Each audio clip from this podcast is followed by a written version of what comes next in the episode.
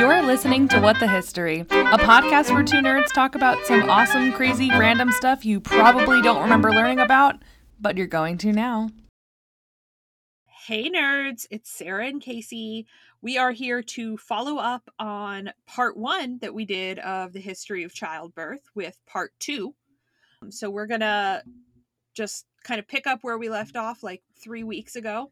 Obviously, yep. we've we've left you hanging. Um, you don't know how anything works now, so so I'm sure you're all very relieved.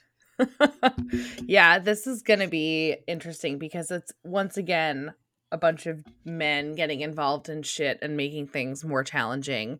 Yeah. Um and actually I have to be honest, it was hard to find some changes in a lot of the decades. So like yeah. The 30s really wasn't like too much different than like the 20s, which is where we left off, but then the 40s mm-hmm. and 50s we start to get like other things happening that are kind of yeah, going I to think, change childbirth. I don't know if that makes sense. I think for both of us, like our sections are probably a little shorter just because it's like more similar. Yeah. Like, because you do the 20s through the 70s, and there's like some big changes, but some things stay the same. Yeah. And then I do the 70s till now, and it's really kind of like similar stories across the different decades. So we'll yeah. see what happens. I'm hoping I caught what did change, but I don't yeah. know. We'll we will see. So yeah, I'm gonna pick it up from the 1930s. so we're starting off really positive. Oh, again, trigger warning: blood, uteruses, right. uh, gendered or what is it? Language. Yeah, uh, death.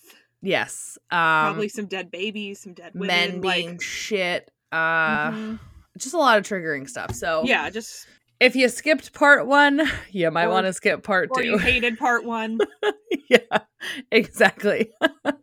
okay. my favorite like make- makeup YouTuber always starts the video with like, "If you don't like me, don't fucking watch this video." that's I'm like, if you don't want to hear about childbirth, don't fucking listen. Yeah, yeah. I mean, that's pretty much it. That's the only dis like disclaimer slash trigger warning we can offer you. yeah. All right, so the 1930s starts off really positive with the Great Depression. Yay. Um, so I actually would have thought that the Great Depression would have caused more women to give birth at home. Mm-hmm. Um, just because of like I guess a lack of access and money and stuff. But believe right. it or not, I mean, believe it or not, you fucking know this information. believe it or not, to the people who don't know, um, it actually increased the amount of people giving birth in hospitals, which mm. I find strange, but whatever.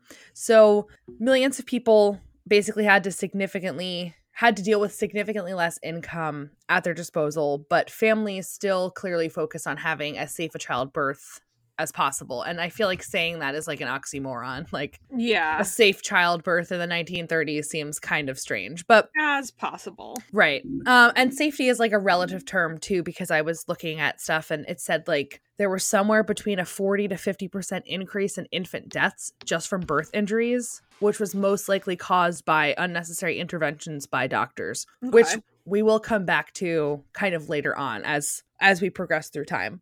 Um, Twilight Sleep. I'm sure you all remember the horrific yeah good stuff that sarah went through last time was still being used in basically 100% of births which was interesting both at home and in the hospital so i'm assuming that in the 30s only the wealthier women who were able to like have a birthing suite at home had that kind of access to like a drug induced birth yeah if you could have like an um what is it like a house call doctor. Right. And i'm not imagining like people in the dust bowl like getting you know fucking whatever chloroform oh now i had to think of, did you ever read that book out of the dust? Oh my god yes and it's like the mom gets like fucking burned to death and Holy has a baby. shit. yes. Oh right. my god. And now the daughter's I've... hands are burned and she can't yes. play piano? Oh my god. Okay i just want to like thank you. I just want to say for all my english teacher friends that listen what the fuck is yeah. wrong with y'all for no, making us read these like traumatic ass stories. And that's all I remember about that book. Like mm-hmm. whatever I was supposed to learn about the Dust Bowl, I don't know. Right. I just know that lady's mom like skin burned off and she had a baby and died. Yeah, like I think she was pregnant and like hot oil burned her yeah, she and was then carrying something with like gas. Yeah. Or something, and, and then, then, like the daughter, I feel like was was mad at the baby or something for being born. Yeah. Ah, it was dark. Yeah. Did you ever read? Wait, did you ever read the story All Summer in a Day? I don't think so. It's this like little girl who lives on like Jupiter or some shit, and like okay. it only rains there like all the time except for one day out of the year. This is Okay. so fucked up and totally irrelevant to anything we're talking about. No, about. I'm excited. but like the kids like don't like her for whatever reason. I think because she's like a new kid and she like comes from Earth, but like they don't really they're jealous that she's like seen sunlight and stuff. Okay. Um, and she's like really struggling to adapt. And they lock her in a fucking closet and they Oh. don't let her outside to play in the sun the one day a year that they're like able to play out in the sun. and like it's so dark. for children. I don't know. It's so fucking sad. no, hate it. Yeah, it has no relevance to anything I'm talking about, but no, it's fine. Just terrible. I'm just thinking of books. traumatizing reading experiences as a child. And then we had to like dissect that, and I was like, I don't really know how else to dissect it other I- than children are it. Yeah, it's sad. The end. Yeah. Yeah. So nothing that I'm going to share now is uh very happy either. But basically, It's fine. um, oh, actually, that's not true. This next bullet says death rates of birthing mothers began to fall in this decade because of the introduction of sulfa antibiotics. Mhm. So Nice. they acted against the streptococcal bacteria that was responsible for most cases of pure peril fever. hmm Pure peril fever. That's how we decided to say it. uh, which is what most commonly killed women after giving birth, with like doctors running around using the same forceps and not wearing Right. gloves and just like pulling babies out left and right. By the end of the decade, about 75% of births happened at a hospital and were attended to by an obstetrician, which again really isn't too different from the 20s, other than the fact that we have antibiotics now. Yeah. Um, Which and is a big difference. Oh, it is. It's actually a huge difference. I, I totally downplayed that. But like oh, you know, just like Just some antibiotics, antibiotics. No big know, deal. It's fine. Less people are dying. Mm, Whatever. So then in the 1940s is when we start to see an increase in hospital births. And one of the things I was reading was actually because of the amount of women who were now trained medically. They were Mhm. able to, because of the World War II hospitals, like they were able to accommodate more people. Yeah. And that included birthing mothers. that makes sense. Um, and then, of course, we have in the 40s the baby boom. So that's like in full swing by 1945. Um, and women started to take full advantage of these medical advances that were happening at the time. Uh, women's nutrition and health improved, which ensured way fewer problems caused by dietary deficiencies such as rickets. Something I know Yeah. nothing about yet greatly fear. I've What- heard of this. Do you know what rickets are? It's is that the one where it's like if you didn't get enough sunlight? Is it that one? Softening and weakening of bones in children because of an extreme prolonged vitamin D deficiency. Oh, Yeah, because I think that's the one. Um, have you ever seen those pictures of like the outdoor baby cages? oh my god, like- yes, yes. yeah, I, and the apartments. yes, and like the Mhm. baby would go out there to get sunlight so they didn't get rickets. Oh my god. is god, what I think it is. Like Yeah. that's what I associate it with. you're, Is because right. then the yeah they got vitamin D, but like you didn't have to go outside. I don't know why I thought rickets was the same as that thing that you get if you had chicken pox shingles. I always Shingles, associated I always associated rickets with shingles, even though I don't really know why. Unclear. Yeah. It's just like a weird fucking name. So, Yeah. and I hear shingles are also traumatizing. So, I think I confuse rickets with scurvy. So who knows? oh yeah, yeah, yeah. But yours is probably closer because it's like a lack of what is Well- it, vitamin C or something? Yeah, because scurvy is vitamin C, and then I think rickets is vitamin D. Yes. Okay. Which Because is scurvy, different. you're supposed to eat an orange, Right. and rickets And that go in the window it. cage. the window cage. Yep. I just can't fathom a world in which you walk down the street and you're like, oh, Oh, look like at all the baby. babies out. Yeah. Yeah. just like hanging out. Yeah. No. I just literally want to know though, like who fucking thought that was a good idea? I mean, I Who bet invent- it was at this at the time. Like, I bet if they had Shark Tank at the time, that would. Oh, yeah. I'm hearing the great. theme song. Do do do Yeah. do do do do do do and it's like, oh yeah, I got baby cages. Hold on. Who invented baby see, cages? invented in 1922, but their origin began with the 1884 book *The Care and Feeding of Children*. A man named Luther Emmett describes how babies need to be aired out to renew and purify their blood. They need to be aired out. Oh my god. but a lot of people lived in apartments without outdoor space, so they built these things. I see one that says that it was invented by Robert C. Mrs. Robert C. Lafferty. Interesting. What's interesting is Lafferty is a family name of mine. Oh, Like my great. you should get some royalties. dude, right? Fucking baby cages. Who knows? Well, I'm sitting on millions here. Oh, this is because it's saying this is like the predecessor to. Have you seen things that like in Scandinavia and those areas, um, they'll like leave the babies outside when they go into a restaurant. Like they just park the strollers outside while the baby sleeps and like go in, and then it's the same idea that like the baby should be aired out. I've seen like Russian women who dunk their babies in like snow and they're like, they'll be fine. yeah, no, I know some like Nordic countries. There's basically stroller parking at a restaurant, but you like leave the babies in the stroller and just go do your thing. That's awesome though. But also like I I it. mean, I don't know. I think it be if it's monitored. I mean, it's also like Sweden, so like nothing happens there. I mean, true. I and their know. Prisons are like beautiful hotels. My mind just goes to like Madeleine McCann. I'm like, I'm not leaving you anywhere. yeah, that's fair. That's fair. I But feel anyway. like baby cages are probably I don't know. I feel like at some point they will make some type of a comeback in some different form. Probably. Like some obscure parenting hack. I don't know. yeah. Um, okay, so back to the fun of World War II. Um, twilight sleep was still most common practice when um, giving birth, but this is actually going to start to change with the publishing of a book entitled Revelation of Childbirth in 1942. So throughout the 40s, we're still going to see the twilight sleep, but this book is going to be um, a huge hit for, I mean, doctors, women, etc in understanding the like birthing process. So, this book was written by a man named Dr. Dick Reed. Good. Red. I don't know if it's Red or Reed. What do we want? Dick Red or Dick Reed. Reed? Dick Reed. Okay. So, Dick Reed, I don't know why. It just feels right. it feels right. It's probably not, but it's fine. So, Dick Reed was a British doctor who served in World War One with the Royal Army Medical Corps, and he was severely injured at the Battle of Gallipoli, which was a huge fucking failure and spearheaded by good old Winston Churchill. But I digress. Mm. I do love talking about Gallipoli, mostly because it's fun to say. After the war, Dick Reed returns to London Hospital for a year before completing his MD at Cambridge. And throughout the 20s, he works at this like clinic and he begins to specialize in childbirth and childcare, where he wrote up all different notes about different cases he experienced with his patients. So, actually, like kind of on par with what you talked about last episode, Mhm. which was like, you know, men getting more involved and Yeah. Stuff like that, like the clinic aspect of it. So he published his first book called Natural Childbirth in 1933. And this was the book that actually coined the phrase natural childbirth. It hadn't been used previously. Oh, so that's good. I have a note about that phrase later. Oh, perfect. Okay, great. Because he's like kind of a very weird figure. And I'm gonna I'm gonna get into like why he's actually a problematic jabroni, but again, I'm getting ahead of myself.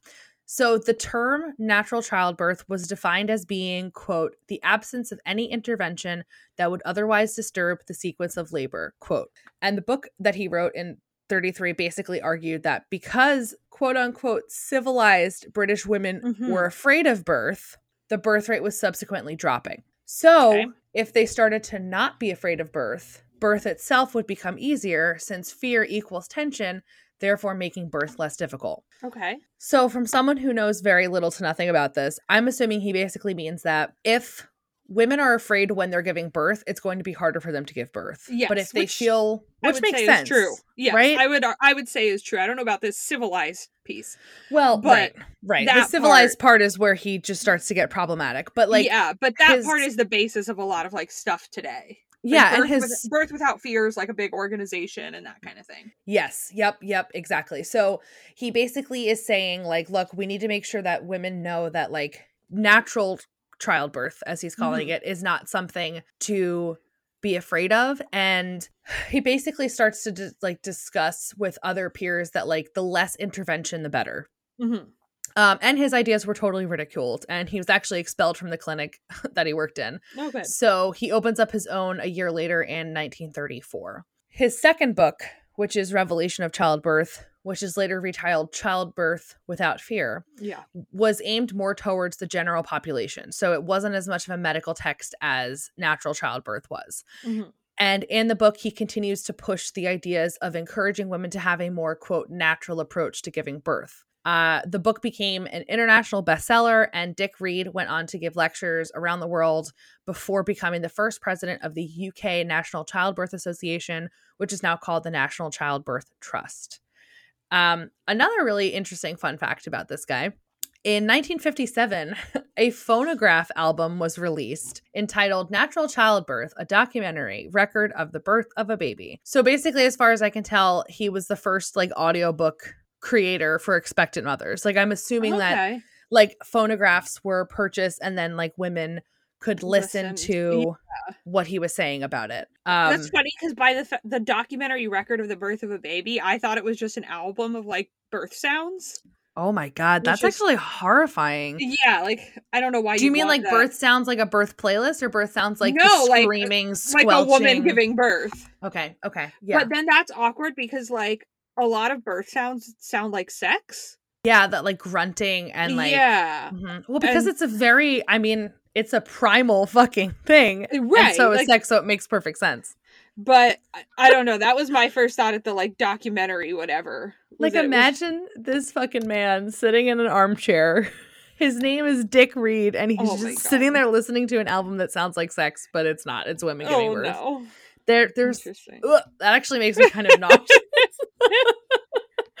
um, so fun fact further about Dick Reed is Mhm. that despite the fact that he advocated for women to have more say in childbirth, he's actually often criticized as being anti-feminist. And here is a fun list of quotes that I compiled um, of things that he's written or said that support this claim that he is anti-feminist, despite Okay. his like work in empowering women to have more say in childbirth. Yeah. Um, in a later book, he goes on to write, quote, Woman fall oh sorry, woman Woman falls. Woman falls. Woman fails when she ceases to desire the children for which she was primarily made. Her true emancipation lies in freedom to fulfill her biological purposes. Okay. So if we unpack that, he used the word emancipation, which makes me feel very gross. Uh-huh. Um ceases to desire the children for which she was primarily made. Right. For So what other purpose do women have than birthing yeah, child? All women should want children, or there's something wrong with them. Exactly. Um, so then he goes on to state that tribal women who died in childbirth did so, quote, without any sadness, realizing if they were not competent to produce children for the spirits of their fathers and for the tribe, they had no place in the tribe.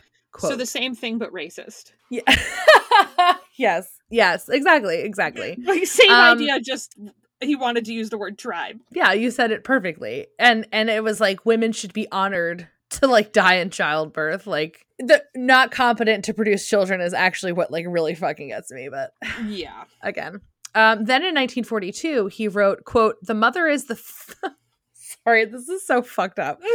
He wrote, quote, "The mother is the factory and by Hmm. education and care she can be made more efficient in the art of motherhood." Quote. Okay. Uh, and my last claim that Dick Reed was a fucking terrible person and an anti-feminist was um his claim that quote primitive women did not experience childbirth pain although he did not define primitive and never watched women in childbirth in primitive societies. So like basically i think he's saying like women in the olden days before all this twilight sleep shit they never experienced pain in childbirth. And like you know far be it for us to say that like you know i don't even fucking know that yeah. women Well, there are a lot of older texts like from this time that say very racist things about basically like not feeling like black women, especially like black single or young women who came in, felt the Oh. same kind of pain or pain in the same way. i which- have heard that i and i've heard that there's now like, I mean, even now, like they take pain less seriously in Right. black women a lot, or black patients in general. But I've seen. i was like, gonna say I, i've heard that they take like pain that women of color bring into like the hospital way less seriously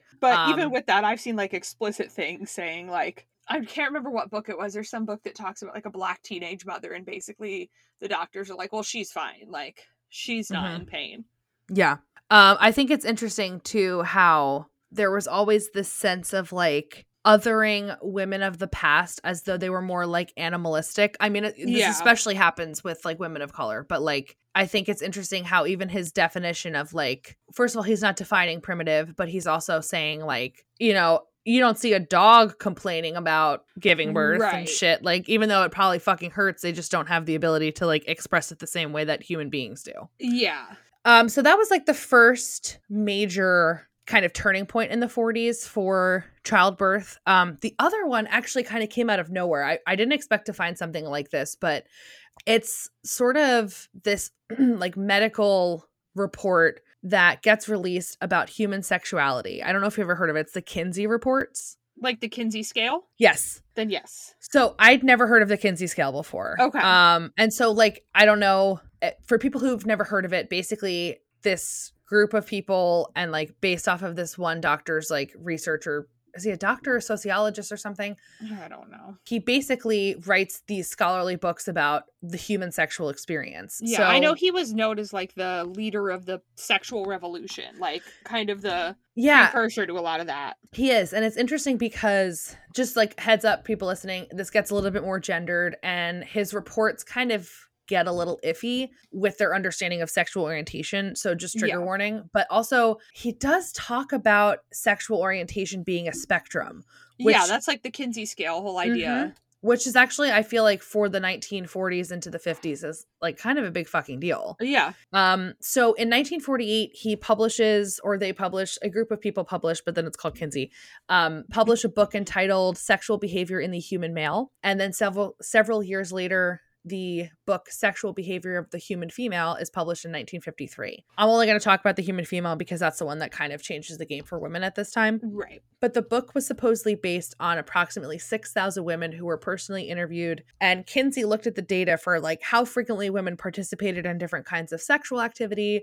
um, factors like age, socioeconomic status, religious influence, how that impacted their understanding of sexuality, of their bodies, of their partners, of whatever. And the reason why the book is such a big deal in the history of childbirth is that the published findings ultimately increased women's access to knowledge about their own bodies. Mm-hmm. So, like, for the first time, women had like a lot more of a comprehensive understanding of their own reproductive organs and how they worked, which was informative and empowering. So, rather than just being like, okay, I have to go do whatever the doctor says, and like when he tells me to push, I push, and like if I f- if my body feels like it needs to push, but the doctor's telling me not to, then I have to listen to the doctor. So, like, right.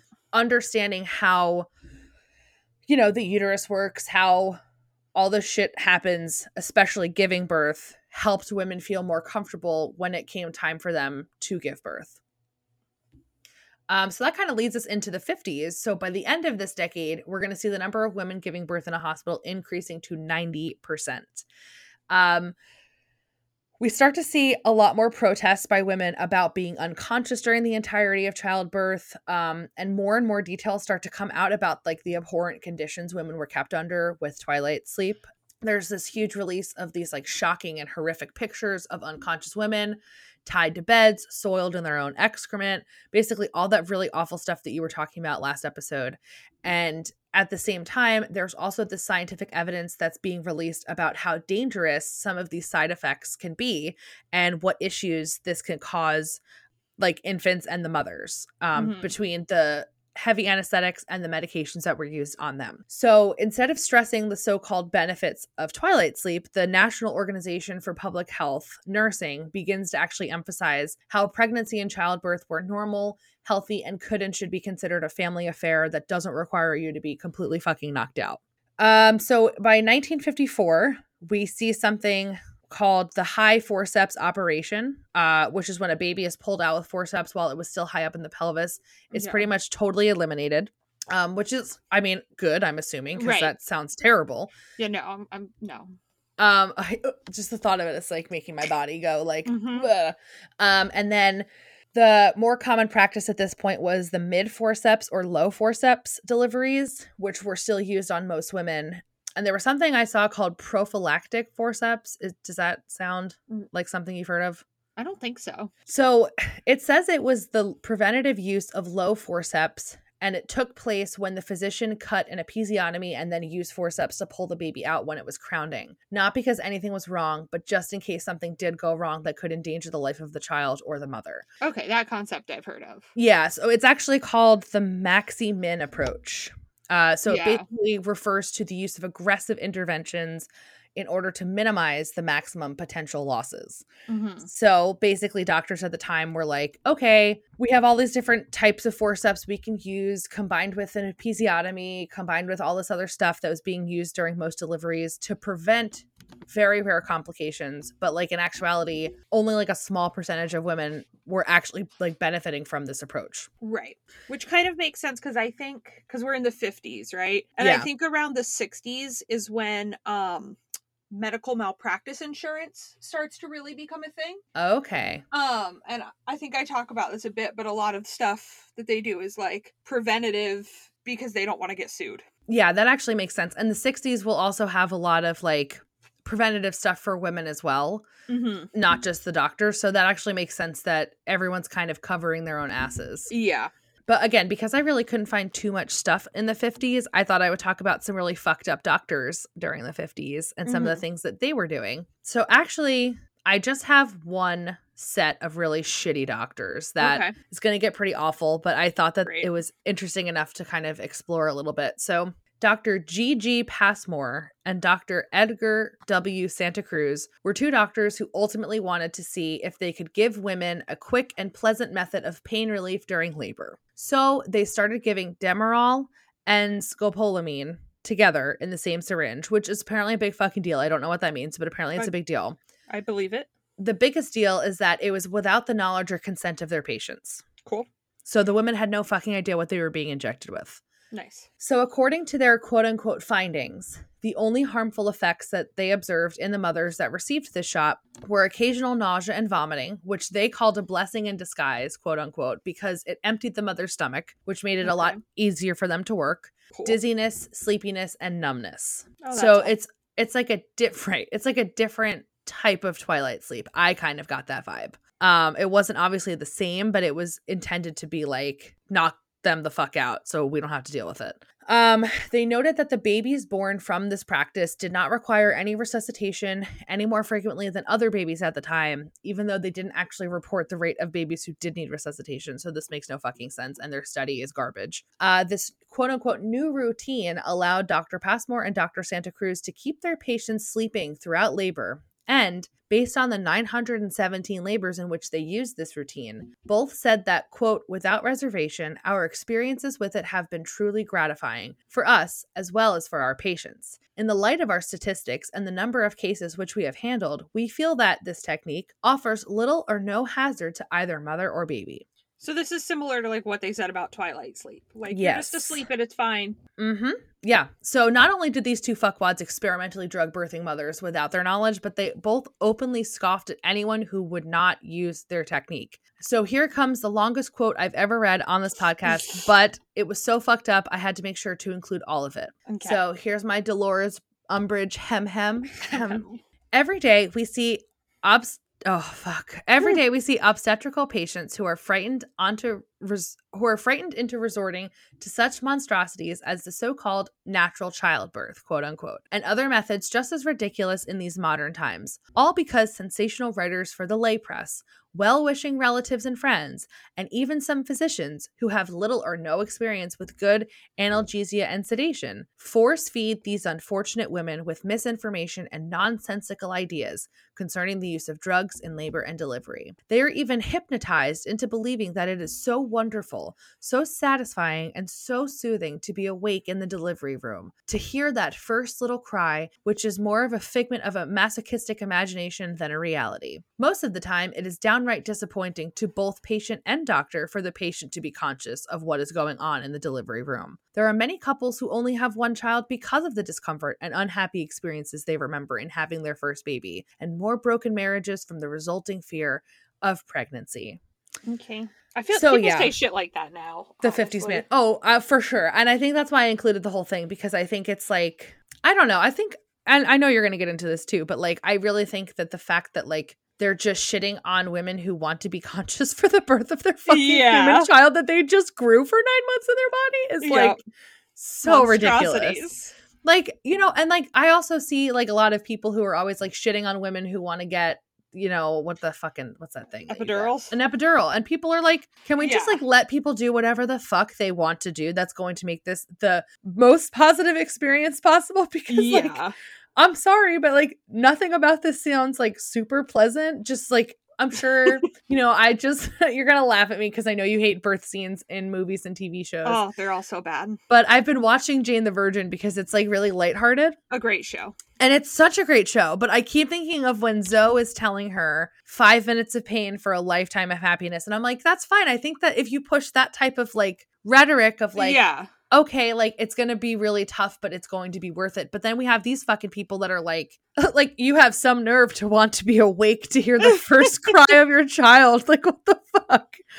So that's the 50s. Um, we also see, actually, I thought this was cool too, because I think cesarean sections or C sections, because that's, I don't know, words are hard for me. I mean, that's what most people call them. Yeah. anyway.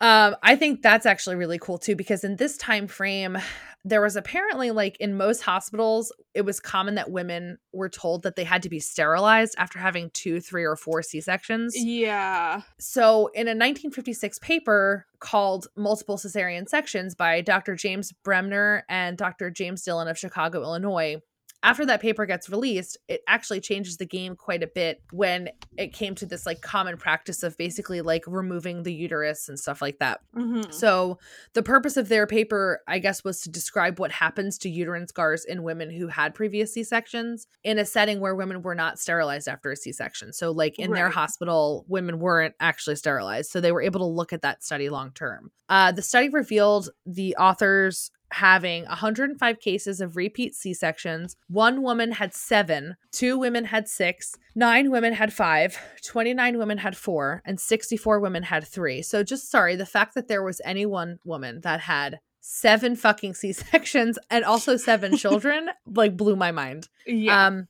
of these different cases, there were no maternal deaths, no sterilizations, no uterine ruptures. There was one hysterectomy that was due to a degenerating uterus, two newborn deaths, both were born prematurely, and two stillbirths. One was because the mother was an uncontrolled diabetic, and one stillbirth was born at too early at 22 weeks. Okay. So, based on these statistics, both Dr. Bremner and Dr. Dillon felt it wasn't necessary to actually require sterilization after two or more Mhm. C-sections, and they argued, "quote We feel that no definite limit may be placed on any given patient as to the number of cesareans she may have, but that the uterine scar in each instance must be evaluated individually. It is our belief that women who are subjected to sterilizing procedures and hysterectomies in their early years are deprived of a right which they desire and to which they are entitled. As a result, they are subjected to demoralizing psychosomatic changes which might otherwise be avoided. Quote. The only problem with the study is ultimately it was too small of a sample because it was only Mhm. like a hundred, like a hundred and some odd women. But it did seem to give women a little bit more like autonomy in some sense of understanding what happens to their body during and after giving birth, especially in C sections, which yeah. women had to be a lot more like really knocked out for in a lot of cases because Yeah. of just the whole process of it. And so I'll talk about this too, but at the time when they did a C section, they did a horizontal incision. Okay, so Um, that's like cutting directly across the stomach. Or I'm sorry, not hor they did vertical at the time. So Okay, it would be okay. up and like down the middle of your stomach. And then they Holy also shit. and they like it changes over time and now you would almost always get a horizontal one but vertical incisions had like a much higher risk for other issues Yeah, I mean they Um, have to like remove your organs, right? yeah and so but the vertical one is just a lot more likely to like rupture Okay. and they were doing them like higher up i think at the time as opposed to like down below the bikini line right. probably because there was less ability to you know now you can do a pretty small incision for a lot of things and like get a lot done yeah. and i don't think they had the tools for that then Which is also crazy because you're still like giving, like you're still Oh, yeah. taking a fucking human out of your body. Yeah. So it's like how, but yeah, you're right. It's a lot more, it's a lot less, I should say, invasive than it was. yeah Yeah. Also, fun fact, because I think this is fun fetal ultrasounds were also invented during the 1950s, yeah but they were only used to assess medical problems. They weren't, from what I understood, common. Like you didn't always go in for an ultrasound like you would do now. Um, and they weren't used to see the sex of the baby like they are now. right Uh, okay, finally, we're in the fucking 60s. Whew. So, this is a decade where almost all babies, we're up to 99% of all American women at least, giving birth in a hospital. We have the invention and the inclusion of fetal monitoring systems being invented and involved in the like labor whole childbirth experience. So, doctors were able to read a paper that showed the changes in the baby's heart rate during labor. Antibiotics became a much more standard treatment in postpartum care, and the rate of both maternal and infant deaths continued to decline into the 60s. The increased focus on natural childbirth also caused the expectation for women to attend antenatal classes. So I thought that it was really weird that it was called antenatal because I just keep thinking of prenatal vitamins, and I Yeah. think it's weird that they use anti instead Yeah. of pre. I, yeah, and I've seen both, but I feel like prenatal is what most people know. Right. Me too. That's what I did know it as. And then I was like, the fuck is antenatal? yeah. Um, So this is basically like all of these classes to learn about relaxation, methods for coping with pain, checking your body to make sure it's okay to give birth, like all this stuff that previously women were basically like, okay, stay home. Okay, when you feel like something's happening, come to the hospital. Yeah. Um, so this is also when Lamaze International was founded. Mm. So here's a brief history of Lamaze from their website. And please note, I have no idea what I'm talking about. I don't know if this is good. I don't know if this is bad. I do not fucking know. So Sarah, please feel free to like just interrupt me whenever because you I don't how I know. We like I don't know if this is good or not. You, we you like, Lamaze, and it is. I feel like when people think of Lamaze, they think of the like movie, like the hee hee hoo hoo breathing, yes, yes. which is not really what Lamaze is anymore. okay. That's Um, definitely what I thought of. So I'll, here's my like again, I'm weird. I've never actually done anything with it, but I'm certified to teach birth classes. And I'm not certified through Lamaze, but Lamaze was the other choice that I would have gone with. Okay, that makes sense. So So there's still an organization. okay, so then you'll like totally know. I'm gonna because I'm gonna talk about the six healthy birth practices. Yeah, don't. I got you. It's so funny. Eric was like, What are you fucking researching? And I was like, We're doing history of childbirth part two. He's like, Part two? I was like, You can't fit it all in one, man. Yeah, people have been born for literally ever. Could you imagine though if we tried to do this in one episode? It would have been No, we'd still be here. All right, so here we go. Lamaze. Picture this. France, 1951. Yes.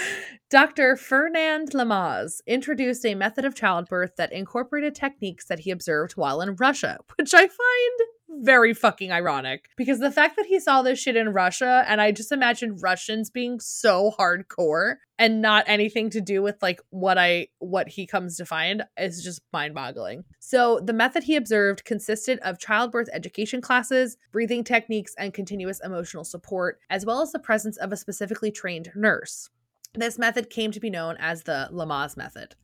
Okay, in the late 1950s, this technique began to gain popularity through word of mouth, and after Marjorie Karmel, I don't know who that is. Is yeah, that a big I don't person? know who that is. Let's see. but it was like a big deal that she did this. Let's see. Who is she? Karmel? A professional actress who turned into an author. Oh, yes, because she writes a book about it. Okay. Okay. Oh, yeah, I see, I see. Oh, she tragically died 1964. Oh.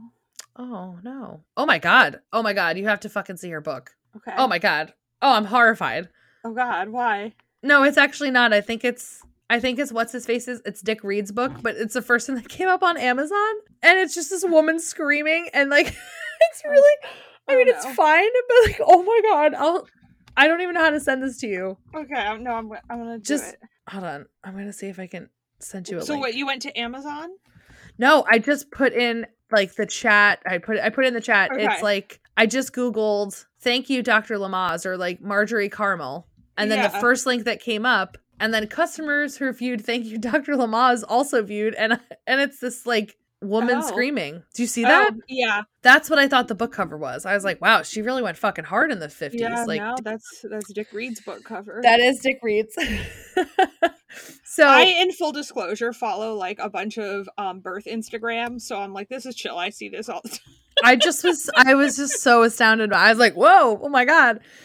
Okay, so she, like I said, gave birth using the Lamaze method, assisted by Dr. Lamaze himself, and she actually wrote a book called "Thank You, Dr. Lamaze." Like I just said, um, buy it on Amazon, uh, which inspired women to look at childbirth as a shared experience between both mother and father. Then, in 1958, Marjorie Karmel and Elizabeth Bing met and began working together to teach the Lamaze method uh, to as many women as they possibly could. So then, in 1960, they actually formed what would be later called Lamaze International, which is directly from their website, quote, a not for profit organization composed of parents, childbirth educators, healthcare providers, and other health professionals to spread the word about Lamaze and to set the standard for Lamaze childbirth educators, quote. So the practice teaches the six healthy birth practices, which I will tell other people mm. right now because I'm pretty sure Sarah knows what they are.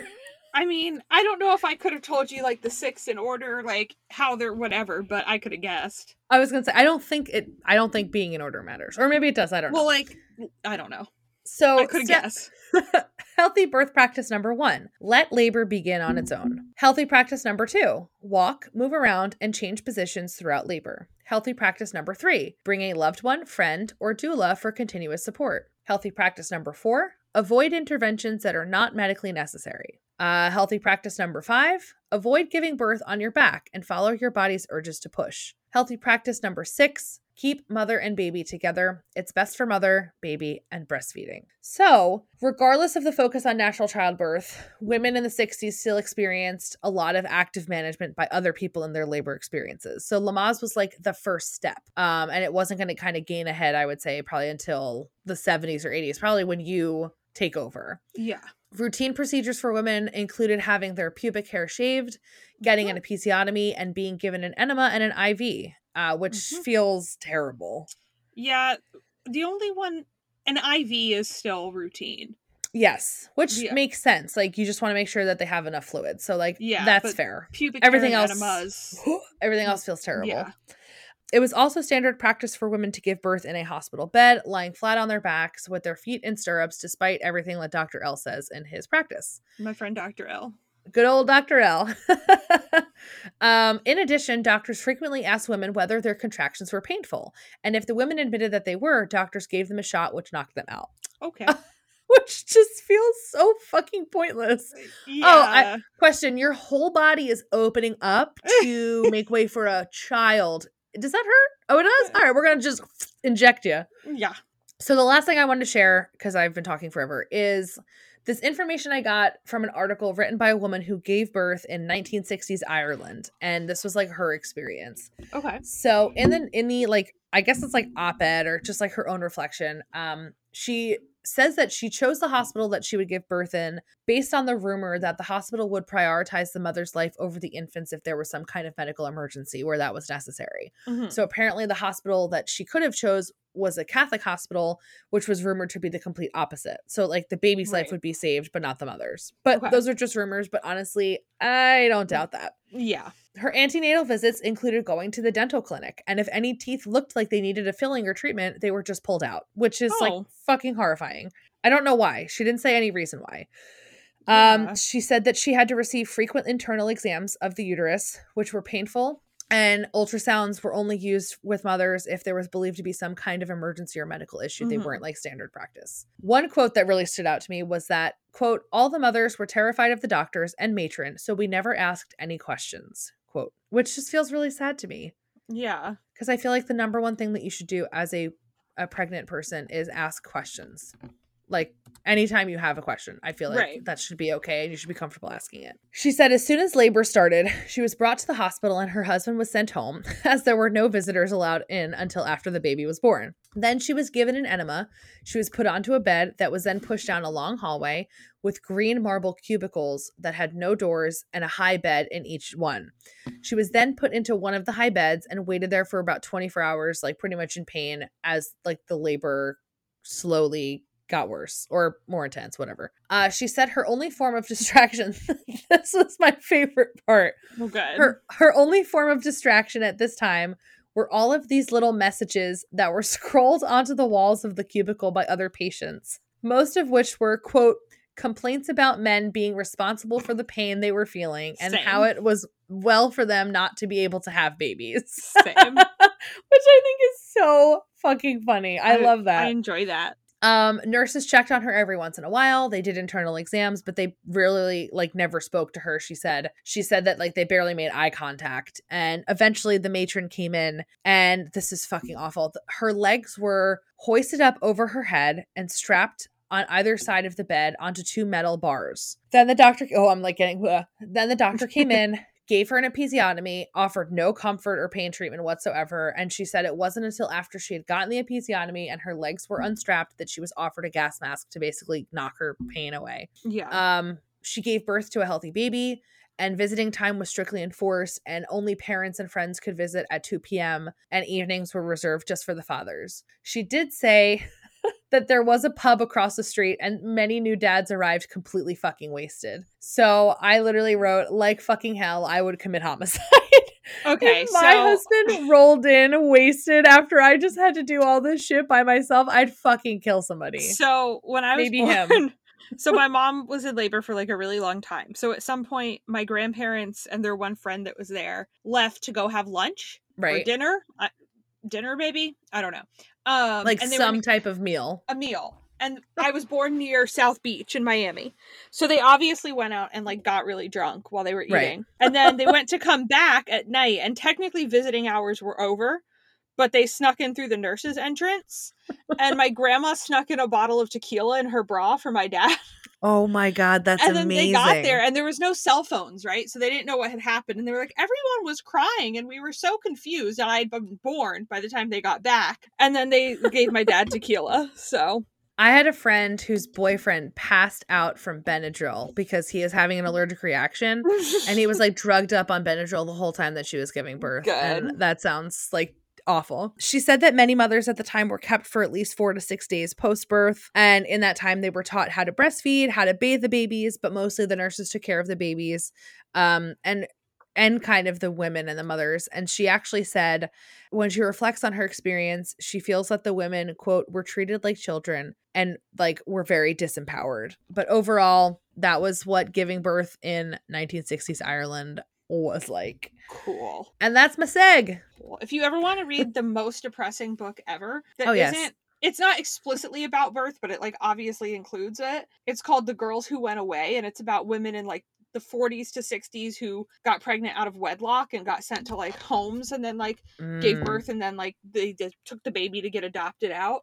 Yeah, Very depressing if you ever want to read that, but it that reminds me of sounds that. really fucking sad. Like it's like a true story, like a nonfiction. yeah, it's all true stories of like women who are still alive today who are like, yeah, when I was 15, I got pregnant and my parents sent me here and like this Oh my is God. what happened. that makes me think of hairspray.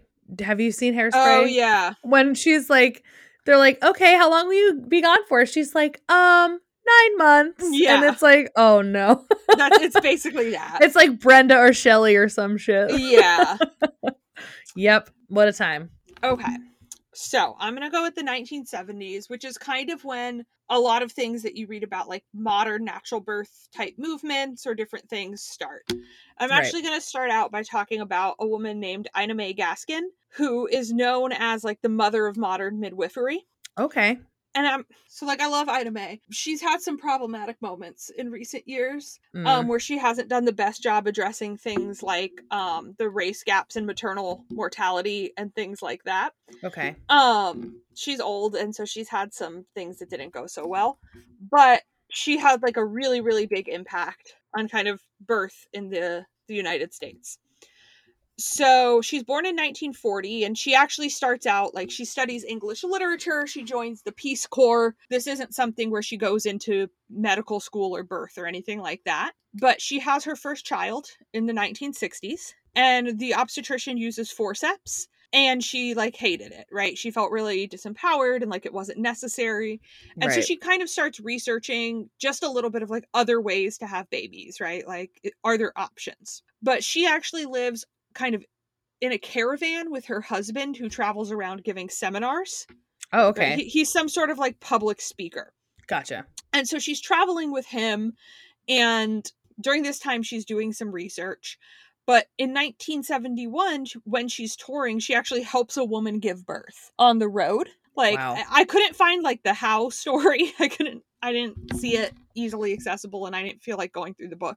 Right. But um so she helps a woman give birth and then she actually gives birth to their child alone in the caravan. Jeez and that child um sadly died it was very premature and so he Mm. only lived one day um Oh. but it wasn't a result of like her being alone or giving birth outside of a hospital he was just born like too early to have survived right but she's treated really badly after that happens by authorities and like not allowed to make decisions about what to do with the body and what to do about the burial and that kind of thing. So again, it it just kind of kicks into gear like her interest in in midwifery and more gentle approaches to this kind of thing. And by the end of that year, 1971, her and her husband found something called the farm in Tennessee. okay Um, the farm still exists today, and it's kind of like the it's considered one of the first out of hospital birth centers in the US. So is it like a cult or is it like no, because people Okay. don't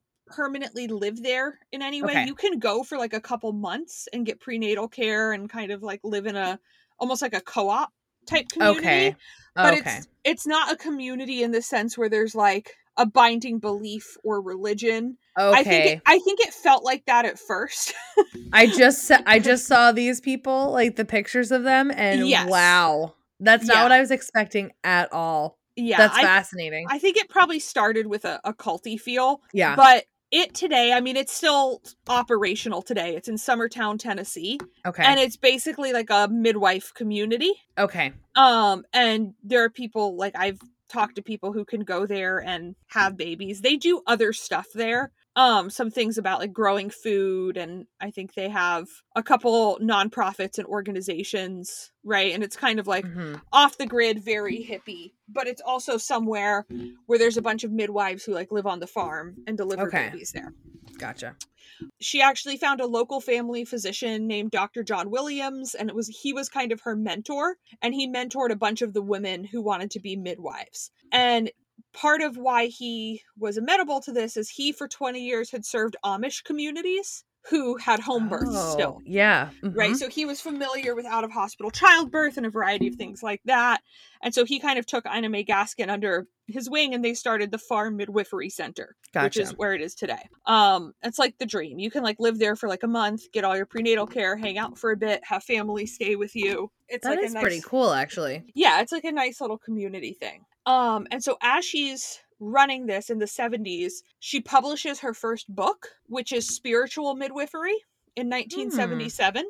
Okay. And so a quote about it is considered a seminal work. It presented pregnancy, childbirth, and breastfeeding from a fresh, natural, and spiritual perspective, rather than the standard clinical viewpoint. In home birth and midwifery circles, it made her a household name and a widely respected teacher and writer. And she is like she's a name that anyone who's into this stuff for no reason, like me, um, knows who Ina May Gaskin is. She speaks at a lot of things. She's on the board of a lot of things still. right.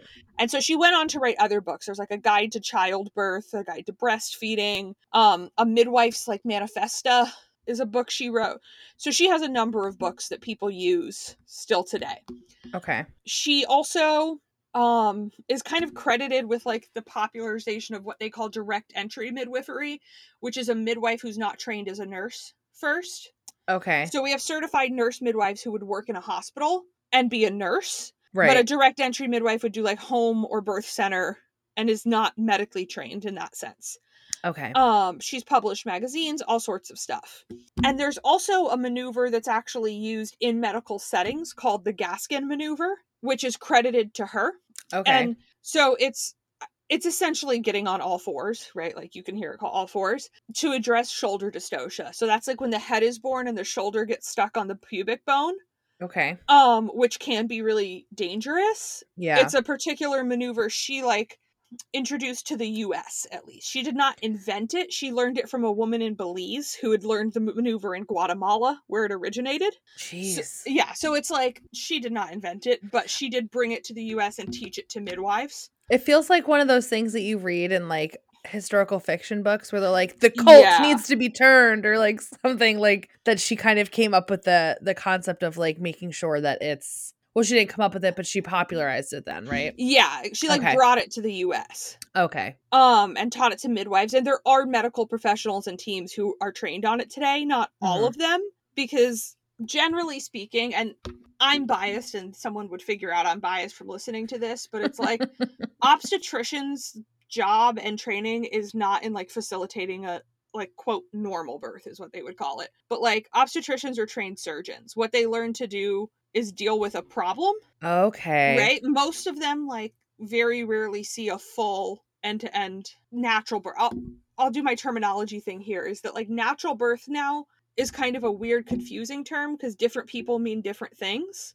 Right. Like some people, when they say a natural birth, mean no interventions, no medication, no IV, nothing. Some people mean just no medications. Some people Okay. just mean a vaginal birth, right? Like if it's not a C-section, it's a natural birth. right. Um, there's kind of varying levels, and so then you start to hear like vaginal birth or med-free birth. The term that I think now is kind of what natural birth used to mean is physiological birth, is what like a lot of literature uses, which is where there's like nothing that impedes the body's natural process, okay. right? So Which actually is kind of like what Dick Read said is yeah, like that I think no that definition is Yeah. now what I would hear people call physiological birth. Okay. Um, but it's kind of because natural birth people mean different things now. Okay. But and it's like hard because like I feel like there's also like a stigma of like, oh, you're not having a natural birth. It's like, yo, I just want to get this baby out of me. So Right. like I think that like I've seen I have a couple friends on Facebook that like have kids and stuff or like they're always talking about like how you should be breastfeeding and it's like I feel like there's so much shit on women of what they should and shouldn't Yeah. be doing and it's like women shaming and it just feels like moms have enough fucking things to worry about. Yeah, well, and then that. like, and then it depends what because there's a difference between someone who's like, no, I want an epidural, and someone who's like, I want a C-section, like planned for schedule reasons, you Mhm. know, like Rory's Mm-hmm. stepmom on Gilmore Girls. Like that's a. That's like the best example I can think of. That's such a That's good- literally what she so does. She's like, well, I have a meeting, so we're doing it at this time. Like that's different. that sounds on but- par. yeah, but a lot of this idea like starts to come out in the 70s and Ina May Gaskin's credited with a lot of the shift and kind of like popularizing it, but it's also just a larger movement. It goes along with a lot about like female autonomy and the feminism of the time is kind of Mhm. tied into it. Especially the 70s, like bra burning. Yeah. Yeah. hmm And so there's Lamaze comes kind of into popularity along with Bradley and a couple other methods. Um Lamaze and Bradley are like the two probably most widely still used ones from the What's time. the difference between Lamaze and Bradley? they're similar and i would probably get in trouble for saying that um but i think they just use like slightly different techniques Okay. but i don't think they're But like the core of them is like The yeah same. the core of them idea is like like breathing, how to navigate pain like moving your body. yeah the Okay. the idea of a coach Okay. right um Ice chips. yeah exactly um Yeah. i think lamaze focuses a little more on breathing that kind of thing Gotcha. but they're pretty similar which is interesting like we have so many classes now and i feel like if you went back 200 years and told someone like here's a class on how to give birth they're like, like what the fuck do you mean here's a class on how to give birth like Which actually, it's funny because I think you're right. I think we are so unexposed to it, yeah i think we're like you're you have to relearn what used to be like, Like, normal. normal or yeah, the natural. I don't not to use the word natural because I feel like that's I- a terrible word to use, but like yeah I mean, we talked about this last episode where it was like women were like, okay, everybody's going over to Sarah's house because she's giving birth. So, like, little kids are running around, like, go get the towels, and the men are outside. And, like, it's like a community affair as opposed to now. I think the movement into hospitals has made it more yeah like well, private. a lot of what the classes teach you are like how to get kind of like primal about it and let go of other things that are probably just what you did before Yeah. but it's also like Like screaming. yeah Can you like- scream? Like, uh, do they, are they like definitely scream or are they like be I mean, you can, but so part of the thing is like tensing up is bad, right? Like your uterus is a muscle. And so if you tense up, it makes it worse. Um Mm-hmm. and then you like lose air if you are screaming. okay. Right? So it's not like like you can scream, you can do whatever you want. um but like they keep it keeping it low pitched is what you should do, right? Where you're not losing air and it's like And that's, you're right. That's when it becomes more like grunting. yeah. And that's literally primal. like the Mhm. organization thing I train through is like low and sexy is what they say to do. Like Oh, that's really funny. I love Yeah. that. versus screaming like you can do whatever you need, but it doesn't help in the same way. Right, right. Okay, that Um, makes a lot of sense. Yeah. I'm learning so much. I feel like not even a fraction prepared to eventually have children one day, but I feel mildly more of a fraction prepared.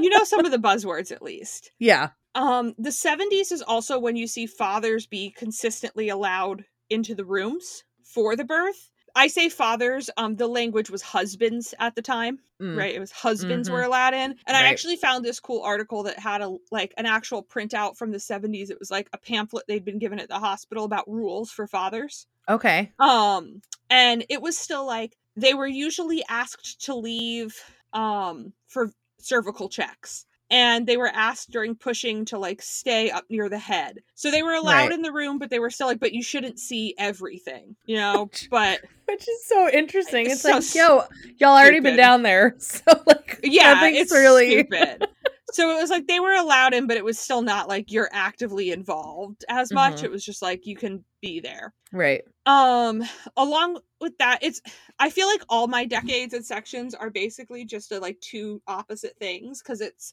there's this increase in interest in like out of hospital births and midwives and the kind of natural birth movement but there's also like we're inventing more interventions all the time.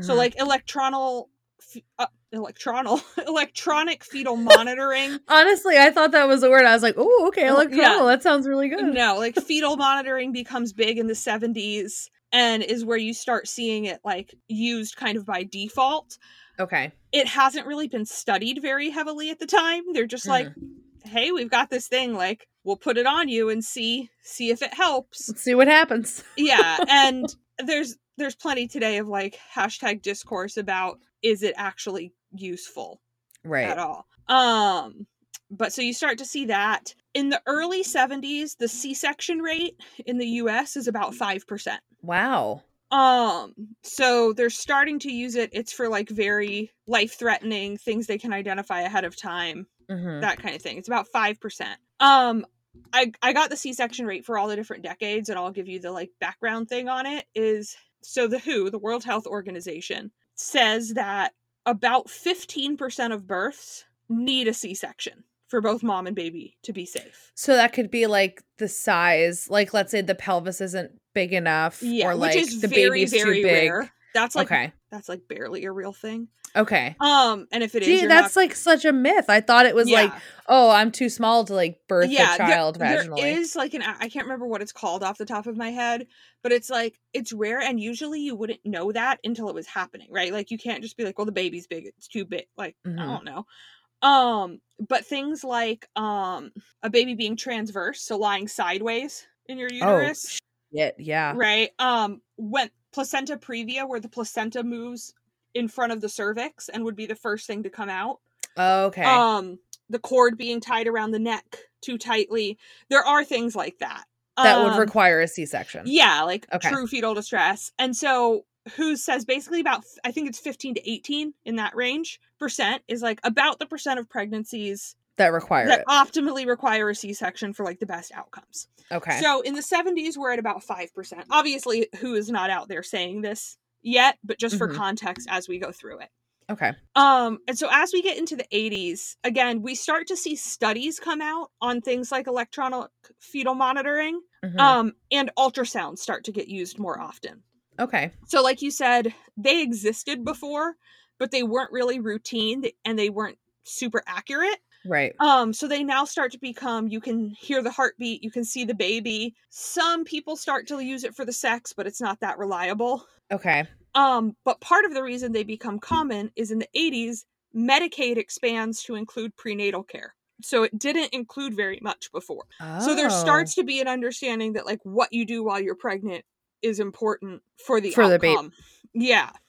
Yeah, because I mean, women were smoking, drinking in the 50s and 60s. Like it was like, like right. it wouldn't have the same kind of impact. And then I think it was like the 70s and then the 80s. That's right, where there was Yeah. more of a yeah. Yeah, so there start to be these studies about like kind of minor interventions, right? Like monitoring and ultrasounds are technically interventions, Mhm. but they're not like C-sections or whatever. Right.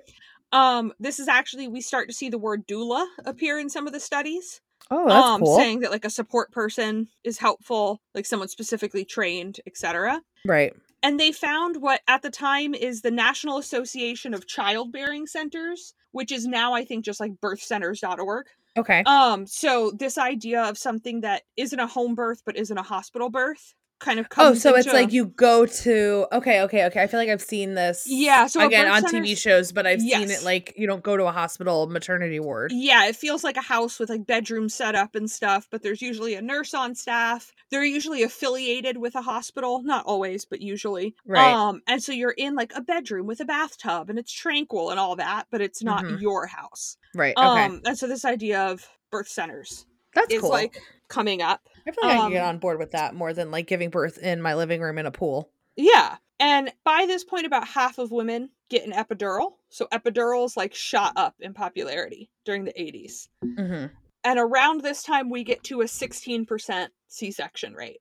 Okay. So kind of right around like what you would expect based on what we know now. hmm But other stuff starts to get kind of invented in response to this, right? So epidurals are known to slow down labor in a lot of cases. Right. Um, and especially I think they they weren't as like nuanced as they are now where you can do like there's something some anesthesiologists can do now called a walking epidural where you aren't fully numb like these different levels i don't think they really had that concept Right, right. um it was like you either feel it or you don't feel it. yeah and so because it would slow down labors they started using pitocin to make the uterus contract right so some of Okay. this stuff kind of like builds on each other I was actually reading when I was doing my research that births are like two or three hours longer now than they were in like the 70s or Yeah. 60s because of that. Or they think it's because of that. yeah that's like probably one of the reasons if you're sitting down like if you're lying down that kind of thing Mhm. Um, so again, this kind of like some people start leaving the hospital again or using midwives, but we're inventing so many more interventions and like coming up with things that it kind of cancels it out. Mhm. In the 90s, they actually come out with something called the Mother Friendly Childbirth Initiative, which I love. I love this thing. That sounds really good. It is. And so there's you'll hear baby friendly hospital as a concept sometimes, which is mostly around the hospital's protocols to encourage breastfeeding, are most of them Okay. but it's aimed at like improving infant mortality outcomes, right? This idea of a baby friendly hospital. So Mhm. this was sort of well, here's the mother friendly gotcha. hospital, right? Like a, a mother's also there. So there's 10 main points to it. We're gonna go through all of them, don't worry. Yes. Um, so in order to be considered like a mon- a mother friendly hospital, so it says that you offer all birthing mothers unrestricted access to the birth companions of her choice. Okay. So whether that's fathers, children, partners, doulas, etc. So unrestricted means as many people as you want, or is it like okay, you can pick five people? So, I mean, I think ideally it would be as many as you want and also not at like certain visiting hours, Okay. right? Not after 8 p.m. you have to go home or something Okay. like that. Obviously, this is all COVID notwithstanding. Right. So is that is this this isn't during labor though? This is like after. N- uh, no, I think it's also referencing during. Like, Okay. basically, any support person that you want there Okay. should be allowed there, Got it. um, including professional for what they say from a skilled woman, like a doula. Okay. and as well as access to professional midwifery care. So obviously, like you're going to have doctors there too, but they're saying that access to midwives as well. like you can have a doctor and a midwife or a doctor and a Yeah. doula. Like you can have multiple support. Yeah, exactly. Um, so it would also provide accurate, descriptive, and statistical information to the public about practices and procedures, including um, measures of intervention and outcomes. So you can, especially for a lot of like state hospitals, look up C-section rates and induction rates and things like that. Okay. But they're saying all hospitals should make that available. hmm um, provide culturally competent care. So, you know, specific to beliefs, values, customs related to ethnicity and religion. Okay. Provide the birthing woman with the freedom to walk, move around, and assume the position of her choice during labor and birth, Mm, unless there's something specifically required to correct a complication. Okay. And with that, discourages the use of the lith- lithotomy position lying on your back. Okay. So that's let them move and sit how they want and do what they want, unless there's like a real concern. Okay. Um, they should have clearly defined policies and procedures for collaborating and consulting with other maternity services. So, what that's really addressing is sometimes hospitals don't like home birth, and if you have to transfer from a home birth, they'll be shitty to you or Oh. like not let the midwife in or that kind of thing. mhm. So, it's basically saying, you know, if they have other providers, you should work with them okay. and link the mother to appropriate community services. So, like breastfeeding support or follow up or whatever that might be. Gotcha. Like a lactation lactation specialist. Or, Exactly. got it. Exactly. Um, so it says does not routinely employ practices that are unsupported by scientific evidence. Um, so some of the examples it gives are shaving and enemas, like we talked about, hmm um, IV drips. So a lot of this is like, if I don't need an IV, don't give me an IV. Okay. Withholding nourishment. So you hear like the ice chips thing a lot, where they don't. Yeah. You, it's saying let you- let you eat.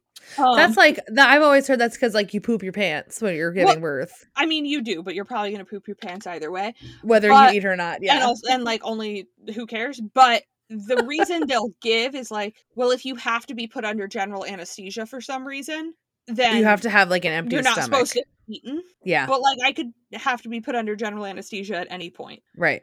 um early rupture of the membrane so breaking the water ahead of time Mm, and continuous electronic fetal monitoring hmm um, because there's really not much evidence to support that it's that helpful. So those are things where they say don't do these because there's not evidence. And then they give some interventions kind of limited to the recommendations, right? So an induction rate of 10% or less is what's Okay. considered like scientifically recommended. Again, there are reasons to induce, Right. but in about 10% or less of cases. Okay. So if Um, it's above 10%, then you know that they're just inducing labor. Yeah, it's kind of a red flag. And Got it, it. could be for different reasons. Again, sometimes they're just scared of getting sued. There are cases where a doctor is like, well, I'd really like to go on vacation, you know? Yeah. Um, Let's speed this whole thing up. yeah, sometimes they just see it as more convenient, whatever the case is. Gotcha. Um, an episiotomy rate of 20% or less is kind of the upper limit, though the goal should be 5% or less. Oh, there's nothing that freaks me out more than episiotomies, honestly. Fair. I just found out my dog needs to get one because she has a receding vulva. So Oh, they good. literally have to like remove part of her I hate it. like area. I was like, that's that's all they call it. They're like, yeah, that's a dog episiotomy. I'm like, that's terrible. I like that's know. not even close to what a human one is, but it still feels so sad. No, no, no, no. um, so a total cesarean rate of 10% or less in a community hospital and 15% or less in tertiary care hospitals. Hmm Um, which I think tertiary care hospitals generally have more high risk patients. Right. Okay. Right. So it's a little bit higher, but it's still at that 15%. And then a VBAC rate of 60% or more. So VBAC is vaginal birth after cesarean. I was just gonna ask, what the Yeah. fuck does that mean? Sorry, VBAC, vaginal No, birth cool. after cesarean, a goal of 75% or more. Okay. Um, and well, I'll touch on that once I finish all our different points. Educates staff in non drug methods of pain relief and doesn't promote the use of a drug that's not specifically required. So Mhm. it's not saying like promote not getting it. You can get it, but not pushing it on people. right. Like you need to get this, or you really should be. It's yeah, like like, are you sure you don't want it yet? right, Or a lot of people will put in their birth plans like, don't offer me drugs, right. right? Like, I know they exist and I'll ask if I want them, but don't offer them. Yeah. And they should know other methods of pain relief. okay. Encourage mothers and families to touch, hold, breastfeed, and care for their babies to the extent possible with any conditions. hmm Discourage non religious circumcision. That's probably a, a nice controversial one in here. Oh yeah. um which i'm not really sure why that one's under mother friendly instead of baby friendly but it is Yeah, that's Oh. interesting.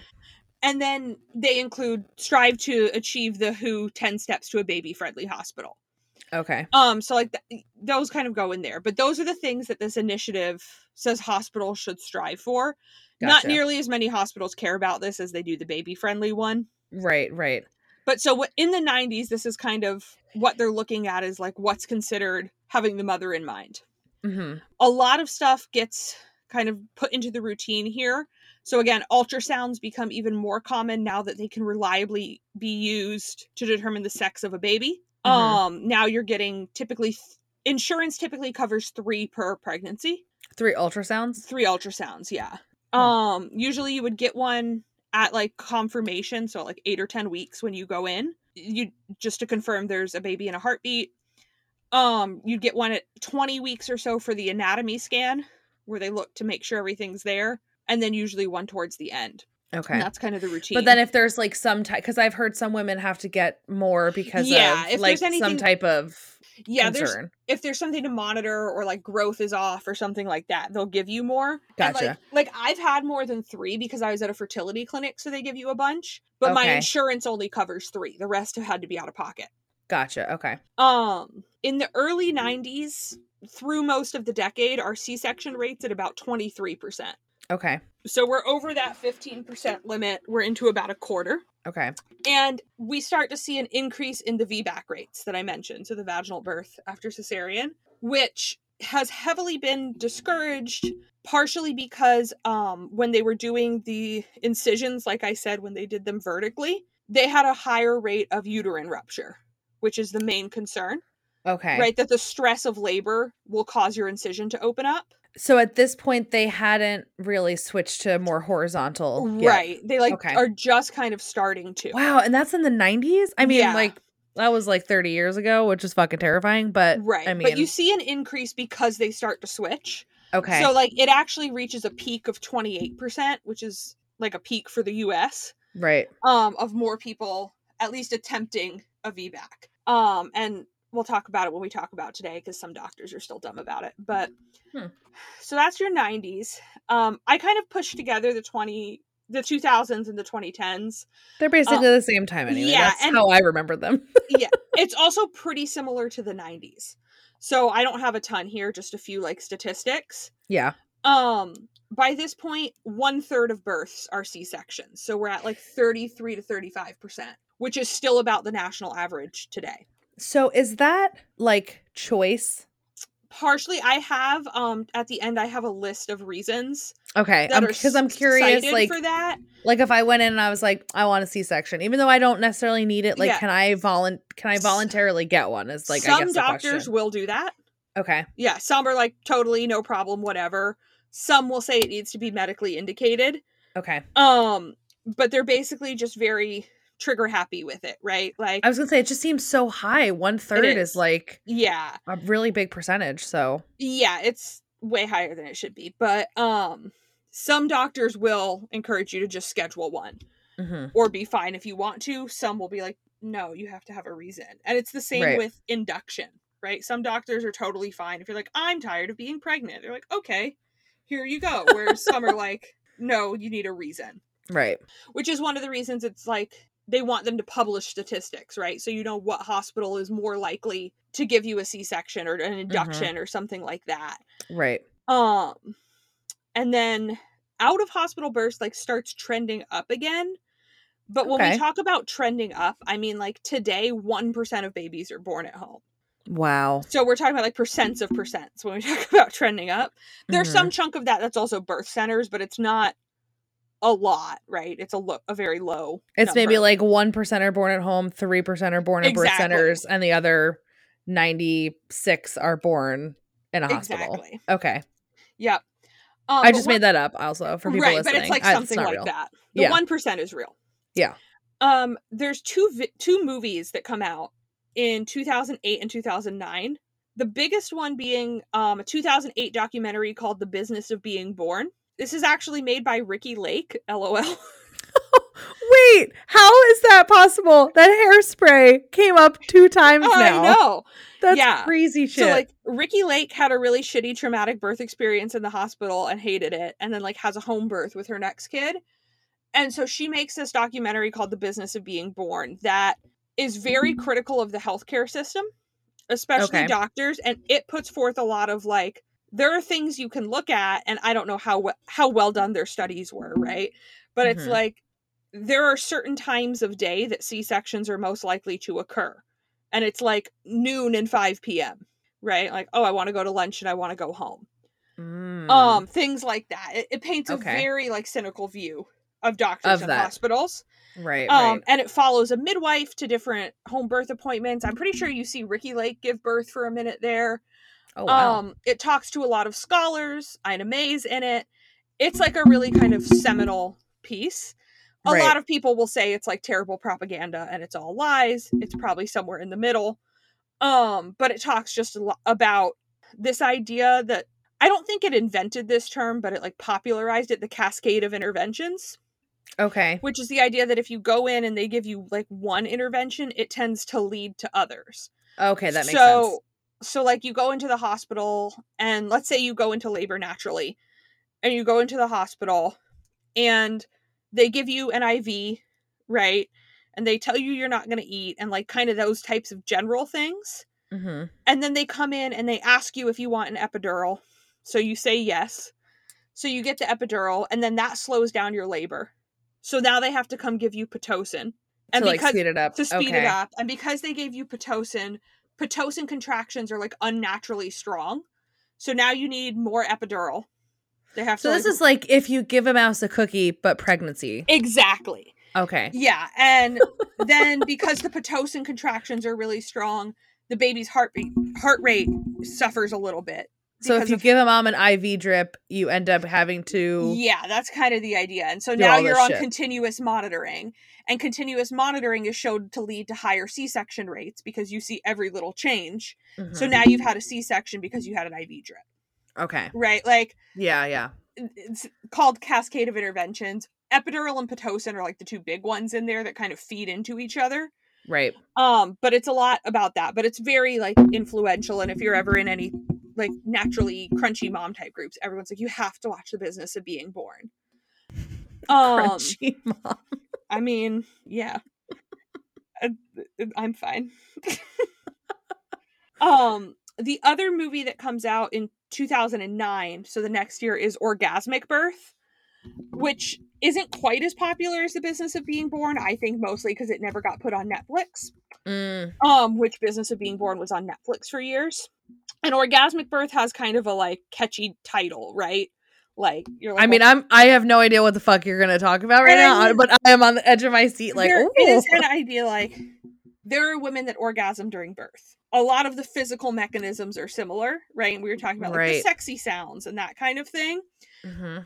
Most of the movie is just about like women giving birth at home in a very natural way that is like kind of the without fear, not without pain, but like they use a lot of terms like sensations instead of contractions about like Right. a blissful birth. But there are women in it who have orgasms as they give birth, and I think it's just like the big catchy title. Wow, that's Um, fucking wild. I honestly would have never thought that that is like. Not that I wouldn't have thought that that's possible. I just would have never conceptually thought about it being combined. Yep.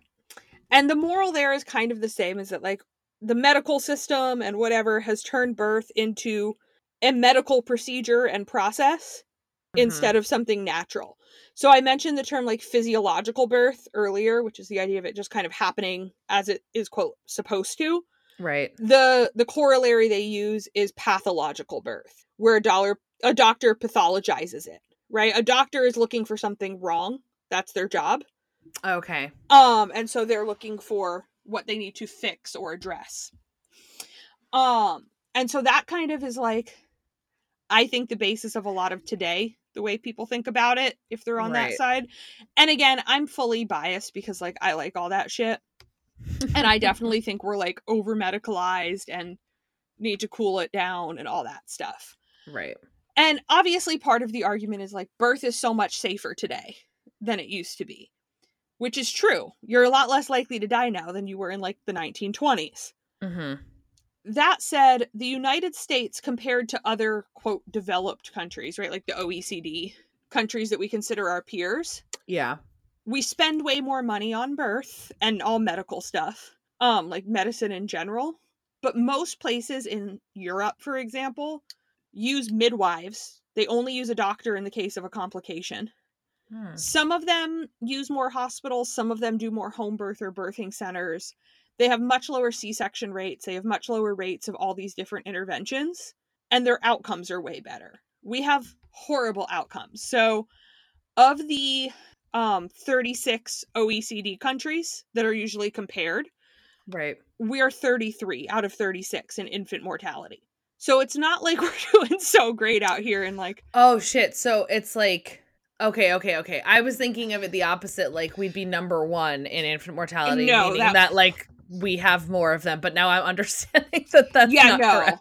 Yeah, correct. okay. Yeah, we're like the other way around. And I mean, I think even in the world, let me find I had the number here.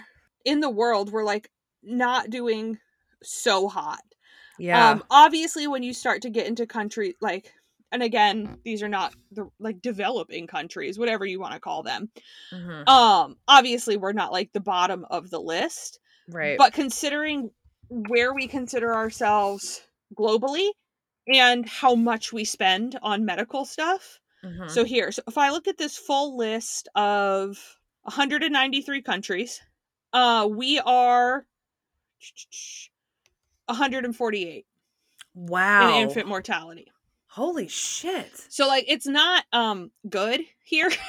Yeah. and the same in maternal mortality out of that list I found had 186 countries. Apparently no one knows how to define a country. That's a whole nother thing. Mm. But out of 186 where we had statistics, we're 56 out of Wow. them. And maternal mortality in the US is pretty bad.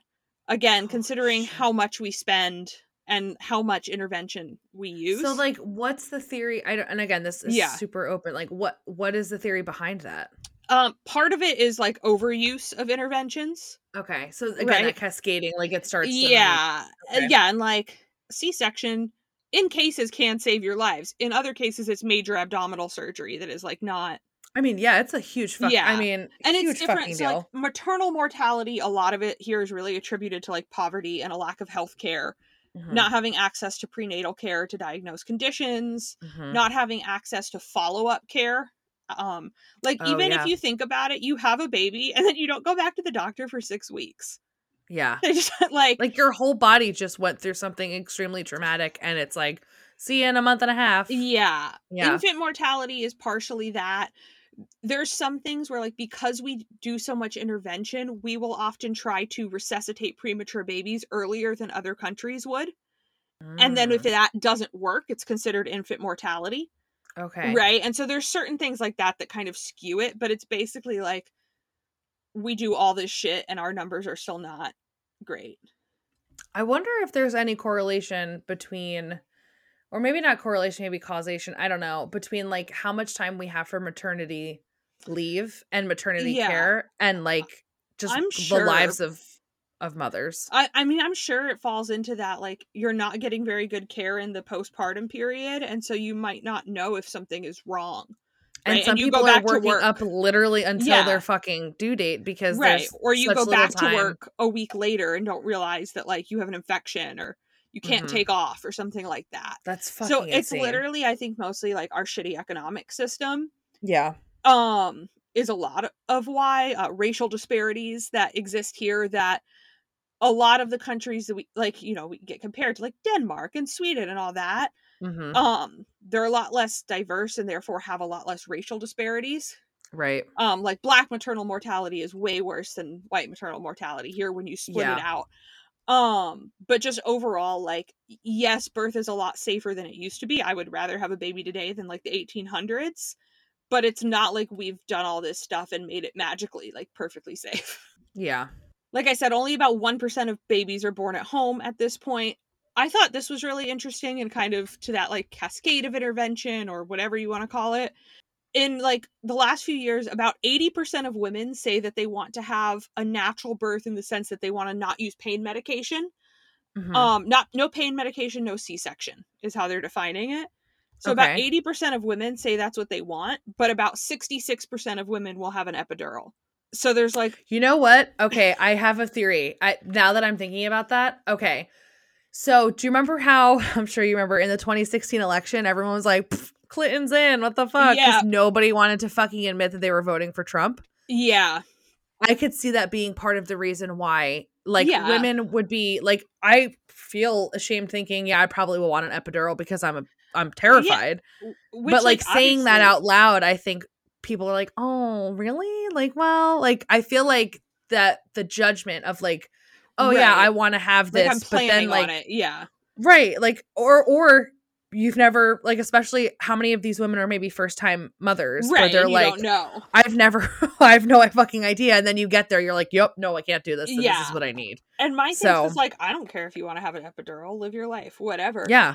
Um, my thing is mostly I don't think we're very good at informed consent about it. So like, if you want to have an epidural, Mhm. that's fine. Yeah. But doctors will make it like, yep, we'll just do this and it's fine. And it's like there are possible effects that are very bad, right? Like there's Right. a very low risk of them. Right. It's not common, but there are women who are like completely paralyzed from the waist down for the rest of their Yeah. lives. And it's like the assumption Um, by the doctors that are like, oh, this is the next step. And because women, again, don't have this type of knowledge or like real learning about it, they're probably Right. like, oh, okay, this is what is supposed to be done. Yeah, or like, hey, if you get this, just know there's a chance we're gonna have to give you pitocin, and then the, like Mhm. they don't really do that. They're just like, here's this, Yeah. and I think most women assume it's like completely risk free, and that's Right. not really how it works. And so I'm like, I Right. don't care what you want to do, but I do care that like you know what it like what it is. And means. yeah, Yeah, like- absolutely. or even like there's a common thing. It's not like life threatening or anything, but called a spinal headache. Um, and if a little bit of fluid leaks out of like where it's put in to your back, women will get like debilitating headaches for a couple weeks after giving birth. yeah. And I'm like, I'm pretty sure no one tells you that. They're just like, oh, you want this? Sure. So I'm like, I don't right. care what you want to do. Just I want people to like have information on why, right? Or Yeah. one of the things in the like birth class I'm certified to teach they do for an epidural is they give you a bunch of strings and are like, okay, here's if you get an epidural, you're gonna get an IV in your hand, right? So you like tape a string on. You're gonna get a catheter right? You can't go to the bathroom, so you don't have a catheter. You're Mhm. gonna have a heart monitor. You're gonna have like just kind of here's what happens. And I feel right. So like this is what your body will be yeah, ex- not exposed to, but like feeling like strapped in. Like, are Right. you comfortable with that? If you're not, then you might want to rethink it. yeah, exactly. So that's like my thing. Do whatever you want, but just like you should know. Yeah. Um, and so then the last thing I have is from WHO. So again, they specify about 15% as the ideal rate of C sections to Mhm. balance, you know, risk and health. And some of the factors they cite as why the rates are going up around the world. Right. Um, so decreased tolerance for fetal risk. Mhm. So again, that's partially like I said, very legal, right? They're scared of being sued because you didn't take that preventative measure right. and with that doctors aren't trained as often on certain things so like a breech presentation where the baby's upside down hmm uh, and not head first there are ways to like do that safely for the most part Okay. Doctors but they don't have the training. doctors don't that. get trained on that right so like i as much as in my head i'm like well breech doesn't mean you have to have a c-section i wouldn't want a doctor to do it because Right. they've likely never done it before and Mhm. so instead of taking the chance of saying i can do it breech and whatever they just do a c-section Mhm. so it's like a decreased tolerance for fetal risk. We also know more, right? So the electronic fetal monitoring gives you more false positives, right? You see one dip in the heart rate and you're like, well, something could be wrong. Mhm. So they'll go in. Again, decreased tolerance for perineal trauma. So, like, instead of doing episiotomies or forceps deliveries, that type of thing, Mhm. overestimation of risk with labor after a prior C section. So, the fear of doing uh, a VBAC and it going badly, even though the chances are pretty low. Right. Um, lack of access to doula support is actually listed, and a ton of studies show that doulas reduce mortality rates, both infant and mother. Wow. So there's a lot of like movements that like Medicaid should cover them or things like that because it would Mhm. actually in- improve outcomes. right. Um, this I kind of mentioned loss of obstetrical skills among obstetricians. One of the things that's arguable is increasing maternal obesity. Um, that could be like a whole episode itself. Um, but in theory, obesity in the mother is classified as high risk. They will often do a C section for it or use other interventions, induction, because it correlates to gestational, gestational diabetes, etc. Um, so a lot of people cite increasing obesity as a reason the maternal mortality rate specifically has spiked. Do you know? Um, Again, you probably don't yeah. know, so it's fine if you don't. But like, I'm I'm diabetic, so like, where am I kind of fucked when it goes to like having kids or childbirth? so, I mean, you would be, I guess, classified as having gestational diabetes. I don't know if they would call it that because that's specifically when it only occurs in pregnancy. right. That's what I was reading about. You'd be treated the same. Okay. And I mean, really, part of, besides like, obviously, if the baby's blood sugar is all over the place, that's not good. Yeah. But they don't usually get diabetes from that, but it can make babies larger. Okay. Um, Which is then just- harder to like pop out. Yeah. And Okay. then they often will induce or do a C section or something like that. Okay, that makes sense. automatically with gestational diabetes because they assume the baby will be very large. will be bigger. Okay, that makes a lot of Mhm. sense actually. And I know like most of the times like medications that I'm on right now I can't be on, so I would have to be on like an insulin injection, which is whatever. But I Right. I feel like I read honestly, I think since COVID, there's been so much shit about like high risk people and stuff like that that I feel like it's been Mhm. like I'm so curious to see like how people who have these types of medical conditions are treated in like a birthing situation. yeah, Like more that's- I closely monitored, I would imagine. yeah, basically. Yeah. Um, increase in both induction of labor and use of epidurals. Right. So again, they kind of feed into each other, and Mhm. so both of those are more common. So they lead to higher C-section rates. Right. And then there's maternal preference and obstetrician preference. So whether it's for scheduling or convenience, or it's that like she's scared of labor or whatever the case is, Mm-hmm. people having elective C sections um, or being kind of cornered into a C section by a doctor that wants them to, whatever the case is. So those are all different reasons that WHO lists as contributing to higher C section rates, not just here around the world, but ours Right. is higher Yeah. than a lot of other places. Um, so those are some fun things on the current state. Um, so yeah, there's good things, right? Like it's nice that we have a lot of certain interventions, um, and some of them are maybe overused or not not as good as we think. Right. Um, or some of the arguments you'll see are just like, we still don't really pay attention to or care about the mother as much as we should. It's because you'll always hear like, well, as long as the baby's healthy, is all, and obviously that's the goal. But like, also, I would like to be healthy. Yeah, no. traumati- and not like traumatized. Absolutely. I think that that's a really good point. It's like that I didn't even know that there was a there was like a mother friendly hospital versus like a an infant friendly hospital. Yeah. So, Yeah. Wow. So that's what we've got. all right. Well, thanks for listening, nerds. Uh hopefully you don't have the same crippling fear of childbirth as I currently have. Um but yeah, so we will be back next week with maybe a a more uplifting topic, but it's us, so Maybe let's be real. Probably not. Um, and then we're we don't know yet. we don't know. We're gonna decide right now. Um, and yeah, we only have a couple episodes left. This is what I think episode thirty six. So yeah, Think we only have like four, three or four left, and then season two is over, and that's it. Yeah. So thanks for listening, and we will talk to you next week. Bye. Bye. Thank you for listening to What the History. Please remember to rate, review, and subscribe on Apple Podcasts, Spotify, Stitcher, or wherever you get your podcasts. You can find us on Facebook, Twitter, and Instagram at WT History Pod. If you'd like to email us, you can do that at WTHistoryPodcast at gmail.com, and we'd love to hear feedback or episode ideas or anything else you have to say. You can support us on Patreon by visiting patreon.com slash WT History Podcast and get exclusive access to even more nerdy stuff. Don't forget to tune in every Thursday when new episodes are released, and we will see you next time.